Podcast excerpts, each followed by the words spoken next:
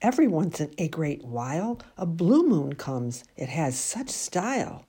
It's very rare, I'm sure you'll hear, the 13th moon in one full year. Now, if you've read my book, you'll know that the traditional definition of a blue moon is the 13th full moon in a year. In other words, when we have a second full moon in a single calendar month, we call it a blue moon.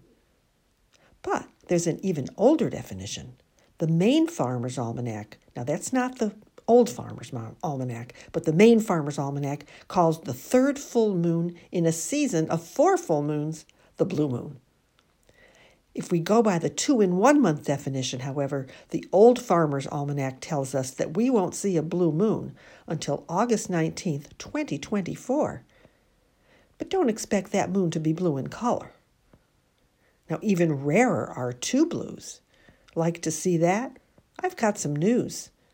It won't be seen up there in heaven till March of 2037.